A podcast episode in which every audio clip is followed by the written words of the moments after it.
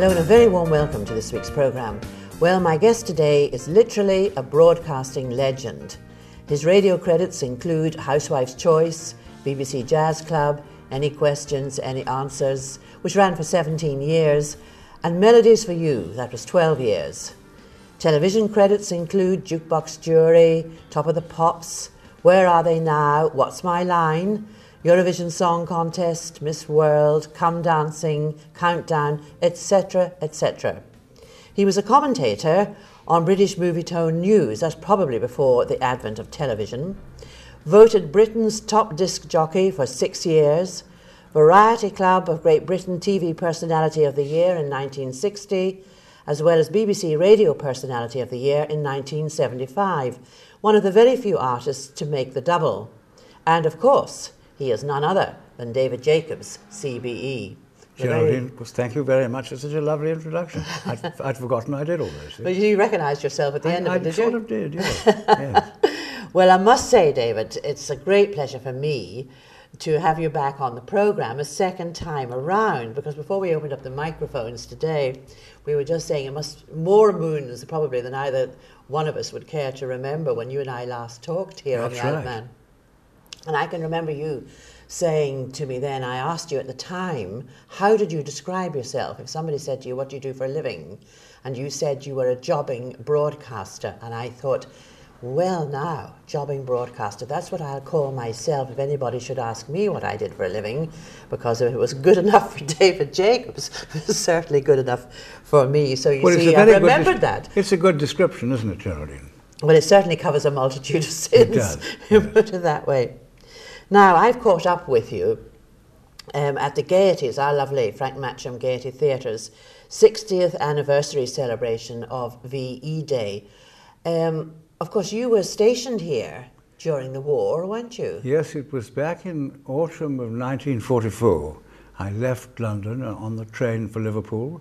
When I arrived uh, on the dockside, I waited patiently to embark upon the good ship Rushholm Castle, which was the ferry boat of the day, and it brought me across to what I can only describe at that time as an eighteen-year-old sailor as a haven of fish and, not fish and chips, egg and chips, because we could get eggs here. Yes, fresh eggs. Fresh eggs. We couldn't have eggs on the mainland. You had that awful powdery version. That's right, but in the Isle of Man we had lovely eggs, and everywhere you went it said egg and chips, and all the sailor boys, I was one of them, were loving eating eggs on the plate. Were you here then at the time when John Pertwee was holed up here? Because I know he was stationed at our very own Broadcasting House, which was then the radar station. That's right. No, in fact, what happened was I stayed here for some months, presumably to do a radar course, but I didn't actually do one.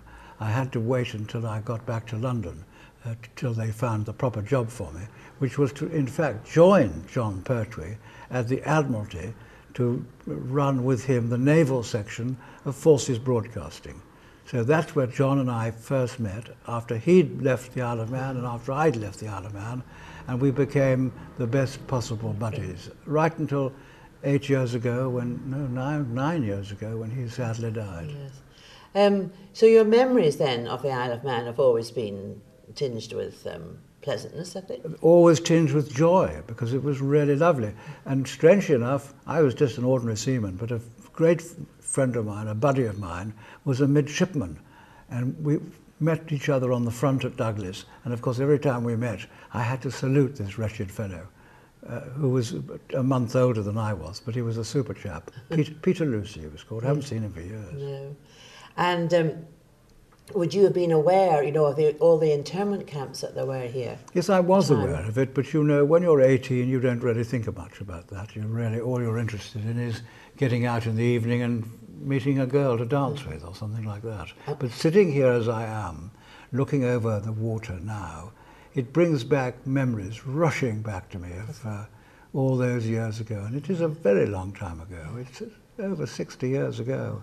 But the, the front, the promenade, seems to be the same. And one of those houses, one of those hotels, was where I was billeted.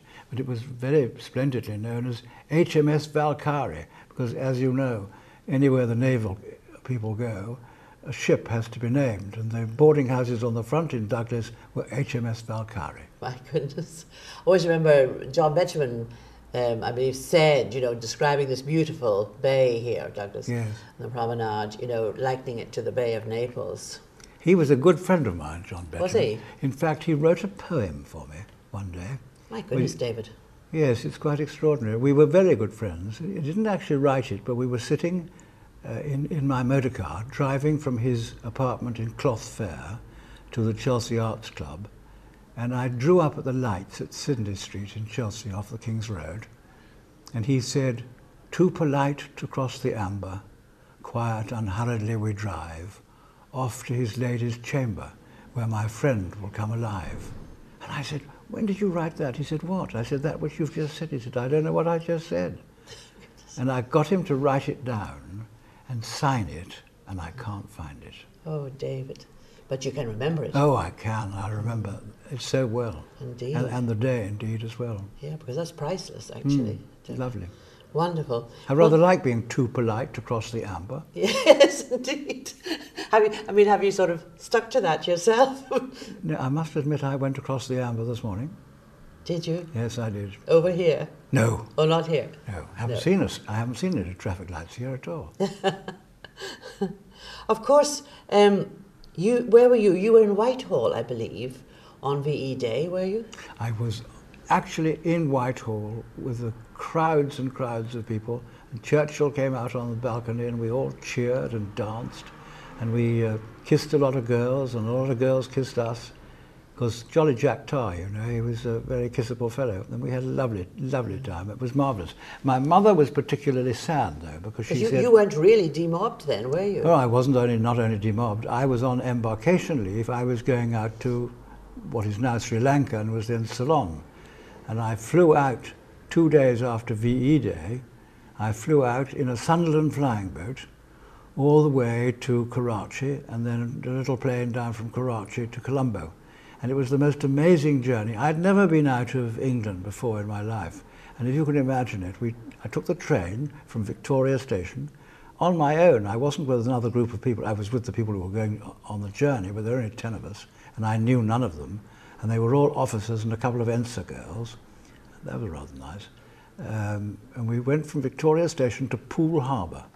And the next morning, we went off in our Sunderland flying boat to Port Augusta in Sicily for tea. We landed on the Nile in Cairo for dinner and stayed at Shepherd's Hotel. The next day we went to uh, uh, Fallujah, I suppose it was. It was a lake, Habanya, in what was then Persia or Iran. And then to Bahrain and then to Karachi. And this is all for an eighteen-year-old boy who had never been out of England before. Your mother must have been absolutely almost deranged with anxiety, was she? Well, she was a bit worried because I was her baby, being her youngest son. Could you communicate at all? Not at all, only by letters, but yeah. They took weeks to arrive. No, no mobile phones in those days. But you weren't suffering from homesickness, especially with the two Ensa girls? No, I wasn't. I didn't suffer from homesickness then. I got homesick from time to time, but not really. Yeah.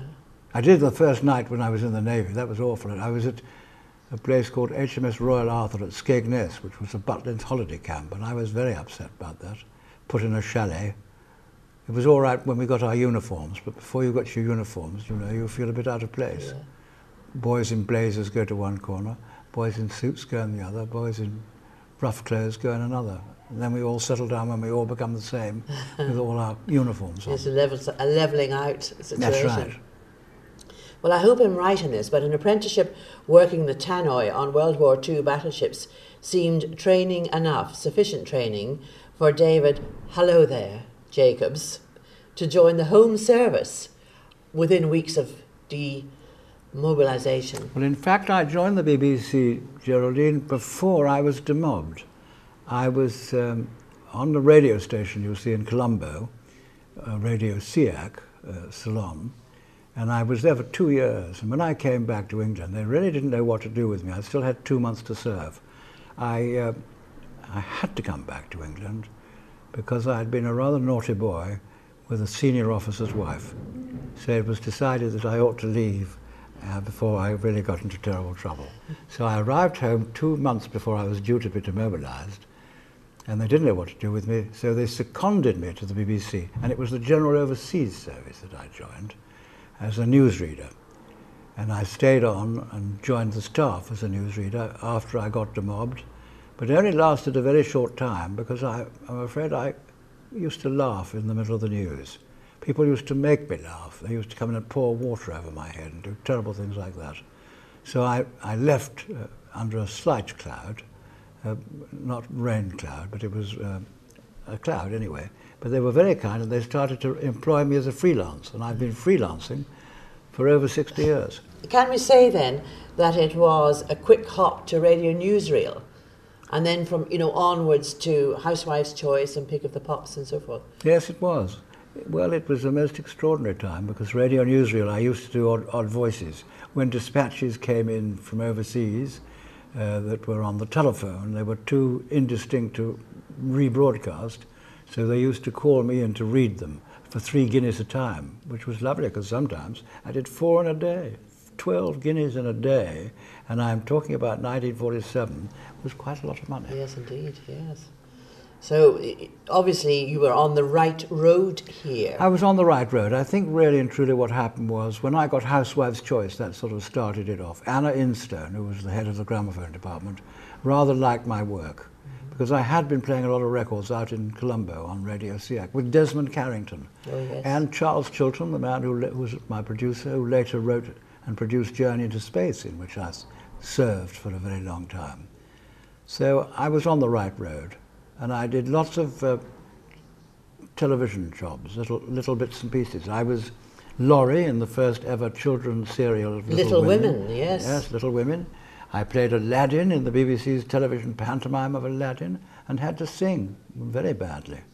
There was a much publicised spat, wasn't there, between you and Pete Murray, although in fact it could be said that that might have been cooked up literally for publicity purposes. Well, it wasn't cooked up for publicity purposes. What happened was this. When Pete Murray was on Radio Luxembourg, uh, he, he was doing extremely well, and, and I was doing extremely well on the B B C. He then left Radio Luxembourg to come to join the B B C, and he was going to be on, on Sunday night, and I was on Saturday night. And they said to me, will you trail this man? Will you plug him? So I thought, yes, I will, and I made up a funny plug, you know, rather extraordinarily stupid sort of thing, but I did it. And then he, the next night, thanked me in an equally aggressive way, and it, we, we had this mock Bing Crosby-Bob Hope feud, which went on for years and was well known to radio listeners who used to listen especially to hear what yeah. we were going to say about each other. In fact, other. people wrote in to say that they enjoyed the insults better than the pop records. Well, that's right, they did. But then what happened was, when we came to do, to do Jukebox Jury, what we had forgotten was that it was a different audience, an audience who didn't know about this thing. And Pete Murray was exceedingly rude to me. I, I, I actually remember saying, I'd like to introduce uh, a gentleman who's played so many records. His vital statistics, statistics are thirty-three, seventy-eight and forty-five, and that's only his head. And he said, well, well done. You'd make a very good lavatory attendant at Leicester Square Underground Station. Mention my name, I said, and you'll get a good seat, which was all prearranged. But they thought that he was being terribly rude to me about the gentleman's lavatory. But it, it actually made you a national icon, David, Yes, it did. It? Yes, it did. And you do sometimes need a bit of luck. You do. I mean, you have this wonderful voice, you have that mellowness, you know, and you bring the, the audience in sort of on your side. Mm. And that's a gift, actually, really, which you obviously honed. You can hone and polish, I think, um, broadcasting, but there has to be that inner, that inner spark, doesn't there? I think you're absolutely right, Geraldine. Well, now, um, let's move on to the, to the... I mentioned so many names at the top of the programme that will all, especially to our older listeners, will mean an awful lot. For instance, What's My Line? Yes, that was a lovely time. Of Isabel course, Barnett? Isabel Barnett. It was a lovely time. Of course, you have to remember that I took over What's My Line after Eamon Andrews had died. And the team was different, because he had Isabel Barnett and Gilbert Harding and uh, David Nixon and Barbara Kelly. I had Isabel Barnett, Nanette Newman, Bill Franklin and Kenneth Williams. But they were marvellous, and we had a lovely, lovely time together. And we did about three series of it. So did you adapt to television just, you know, easily? Yes, I did. I treated the... Was there extra pressure? No. I treated the television camera the same way as I treat the radio microphone. Always have done. Mm. Totally ignored it. And I've always had this thing of, which you've probably done in your time, not talking to the audience, but talking to the cameraman behind the lens. As if you're engaging one person. There is only one person. That's you, you, your only viewer, your only listener, whichever. That's right. There's only one yeah. person watching or listening. And I always remember, too, if you've got a family, television, uh, uh, friendly rather, but I think television is so much easier than radio, because if you've got a friendly television cameraman and the brain goes dead for those few precious seconds, he can he can span, he can pan, you know, and give that panoramic view. When we're sitting here looking at the sea today, he could do a filler in for us there. But on radio, it's just dead air. I'm afraid so. I was always told, and particularly by one man, Roy Spear, who was a great radio producer, he said, think of a family, have a family in your mind, mum, dad, granddad and grandmum, and t a teenage child and a little one. And if you have any worries about what you're going to say, think to yourself, will it offend any of my family? And my family lived in Scunthorpe. I've never been to Scunthorpe, but I invented them in Scunthorpe, and I still think of them as being there now. It's funny, isn't it, Jim? You're broadcasting family. That's right. Literally. Mm. And they're stuck with you all these years. Yes, it's funny to meet them. So, any questions, any answers? I mean, that yes. was fantastic. I did, that did you have to be very years. knowledgeable? I mean, how did you cope with that? You probably had very erudite people occasionally. Well, I used to read the papers from cover to cover and uh, know what was going on. And it, it was a very different programme when I did it from the way it's done now. Jonathan Dimbleby is a very good chairman. He's a very different chairman from me, because he's actually like a fifth member of the team. If you listen to him, you'll hear him butting in all the time. I always thought the idea was to let the team get on with it. But clearly it's different now, because it's very party political, and we were much more philosophical in those days, with lovely people, uh, marvellous people, like, again, Isabel Barnett and uh, Ralph Whiteman and the Baroness Stocks and Edward Buchan and Lord Boothby, all these great names. Did you have any influence in, in choosing, selecting the guests? Occasionally I would suggest to my producer, Michael Bowen, uh, that we should have so-and-so, and he'd either say yes or ignore it. Really? Mm. Now, that lasted seventeen years. Melodies for You, probably something uh, easier to present in many ways. That was, what, twelve years? I did that for twelve years, and the only reason I came off was because that was I was on Saturdays and Sundays, Saturday mornings and Sunday mornings. Saturday I would present what was called the David Jacobs Show, which was our kind of music, and Sunday morning was more classical with Melodies for You. And then they decided that they wanted me to do every day in the week at lunchtime. And they said, which will you give up, Melodies for You or Saturday? And I thought, well, as I'm doing the same sort of music during the week as I do on Saturday, I'll give up Saturday. But they decided, no, you'll give up Melodies for You. So I gave it up. Well, they gave it up for me. Well, was there a stage where you were actually doing both radio and television at the same time? Oh, yes, very definitely. Very definitely, all the time. I mean, such as Jukebox Jury, Top well, of I was the Pops. on I was on three times a week very often. I was always presenting the Ivan Novello Awards. I was doing all the sort of things in those days that Terry Wogan does now, with the Eurovision Song Contest, Song for Europe, that sort of thing. And it's, uh, it's, it's a good thing, you know. Nowadays, people say, why aren't you on television more often? And I say, well, one of the main reasons is that all the producers of these programmes are aged about nineteen, and they wouldn't know who I was from Adam. Well, it's, it's their loss if that's the case, ah. David, I must say. You certainly provided the television commentary for Eurovision on the B B C several times in the, in the fifties and the sixties. You talked about Song for, for Europe as well. What are your most enduring memories of taking part in Eurovision? I think when we went to Naples, and, and I, I can't remember who the singer was now. It was either Matt Monro or Kenneth McKellar. I just can't remember. But I decided that I would take the team to the Isle of Capri for lunch. And we all went over on the hovercraft, and we had the most marvellous time. And by the time we got back for the evening rehearsal, we were slightly unable to do it.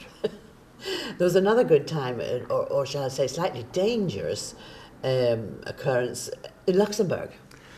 Yes, that's a rather extraordinary story. Bill Cotton likes to tell this story, because with the English contingent were having lunch in the restaurant, and it was quite extraordinary, but we couldn't get served. The, the waiters totally ignored us. There were about eight of us, and they, all the other tables were being looked after, and they thought it was clear, we thought it was clearly that they were anti-British and uh, not going to look after us. And I said to Bill Cotton, who was then the, the producer, he, he became the director of television, but he was then the producer of this particular event. And I said to him, no, if they don't come and serve us, I'm going to throw this glass up against that mirror and smash it. That'll get some attention. He said, you wouldn't dare. I said, I'm so angry, I'm going to do it. And it's the first and only time I've ever done it. I picked up a glass, it was a mirrored wall, and I threw this glass and it smashed against the mirror. Not a word was said, but the waiters attended on us. And it was lying in a thousand pieces on the floor. Yeah, well, they, they must have cleared it up later, but they didn't make any notice of it at all at the time. Well, as you mentioned yourself, Terry Wogan took over uh, Eurovision Song Contest in nineteen eighty. Why do you think the contest has lasted so long and really shows no sign of stopping? Well, I think it's a sort of uh, international disease. It's a disorder. It's quite extraordinary. I think it's rather fun. I think the songs are terrible, but the costumes are rather good, and Terry Wogan's marvellous. So it's a bit of fun, and people also like the gambling at the end to see what points they are. But of course you can't gamble on it anymore because it's all politically fixed. Well, I was going to say now, that, as you say, it's a bit of fun. The music is secondary to the fun. Yes. But but it's so political because um, when we've been used to, until just recently, Western Europe being in the ascendancy yes. when it comes to the marking, now it's totally the reverse. It's East Europe and the Balkan states in, in particular. Yes.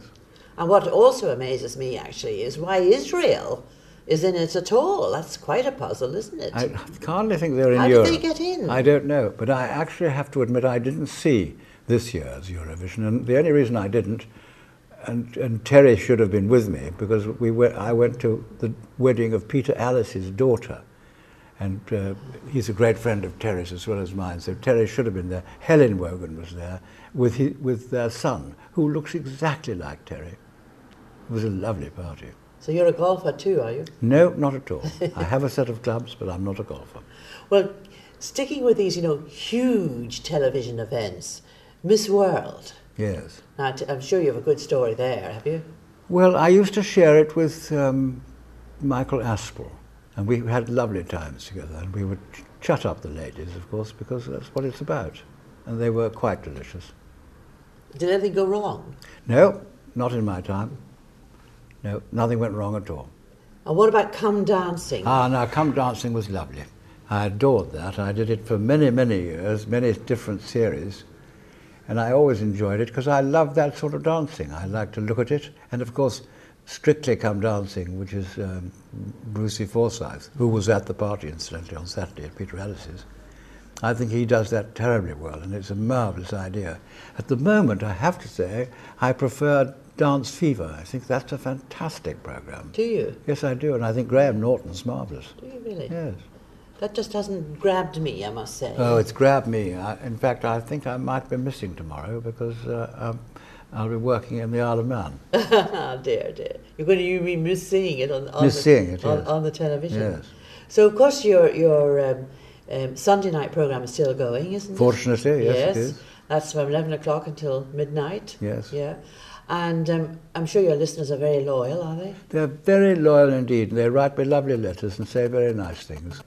What do you think in general now, you know, about the standard of presentation? Um, both on television and, and on radio. I mean, are we going in the right road? Well, I don't know whether it's the right road or the wrong road, but it's the suitable road. I think that, for example, the presenters on radio are terrific. If you think of the day on Radio two with Sarah Kennedy in the morning and Terry and Ken Bruce and Jeremy Vine, who I think is absolutely marvellous. I couldn't agree with you more. Jeremy Vine is a great broadcaster. Wonderful. Brilliant, brilliant. Nobody thought he could take over from Jimmy Young. My goodness, he has. and then Steve Wright in the afternoon. They're all good, and Johnny Walker. I mean, they're good presenters. Yes, but in your day, when you started out, I mean, the B B C, uh, the pronunci perceived pronunciation, yes. accents, dialects, oh, anathema. Yes. Now, it's totally the opposite, really. If you haven't yes. got an accent, you haven't really a hope. Well, that's right. I, I must admit that I do prefer to have an accentless newsreader. I'm not keen on, we used to have Wilfred Pickles in the war, you know, they were being gauzy and gr grand. Give us the money, Mabel. Give us the money, Barney, yes. So, but I, but I think it's pretty good. I'm not dissatisfied. I like the radio.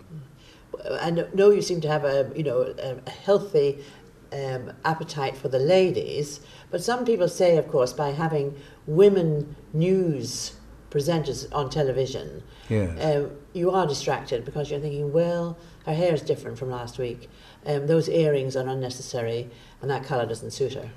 I think that's a woman's view. I don't look at them like that at all. I, I just think they either look nice or they don't. Yeah. Um, life is good for you at the moment, is it? Is it the God, are the gods being kind to you? The gods are not being unkind, I must admit. No, I have no complaints at the moment. Well, you certainly look marvellous. You've had a lot, of course, of personal family tragedy along the way, but then I'm sure, yes. you know, who doesn't, we I've have to had, wear that. I've had slightly more than my fair share. You have indeed. Well, David Jacobs, C B E, it's been a very real pleasure to have you join me on the Geraldine Jameson interview this week. Once again, please don't make it so long till you come back. Thank you indeed. Geraldine, it's been a pleasure.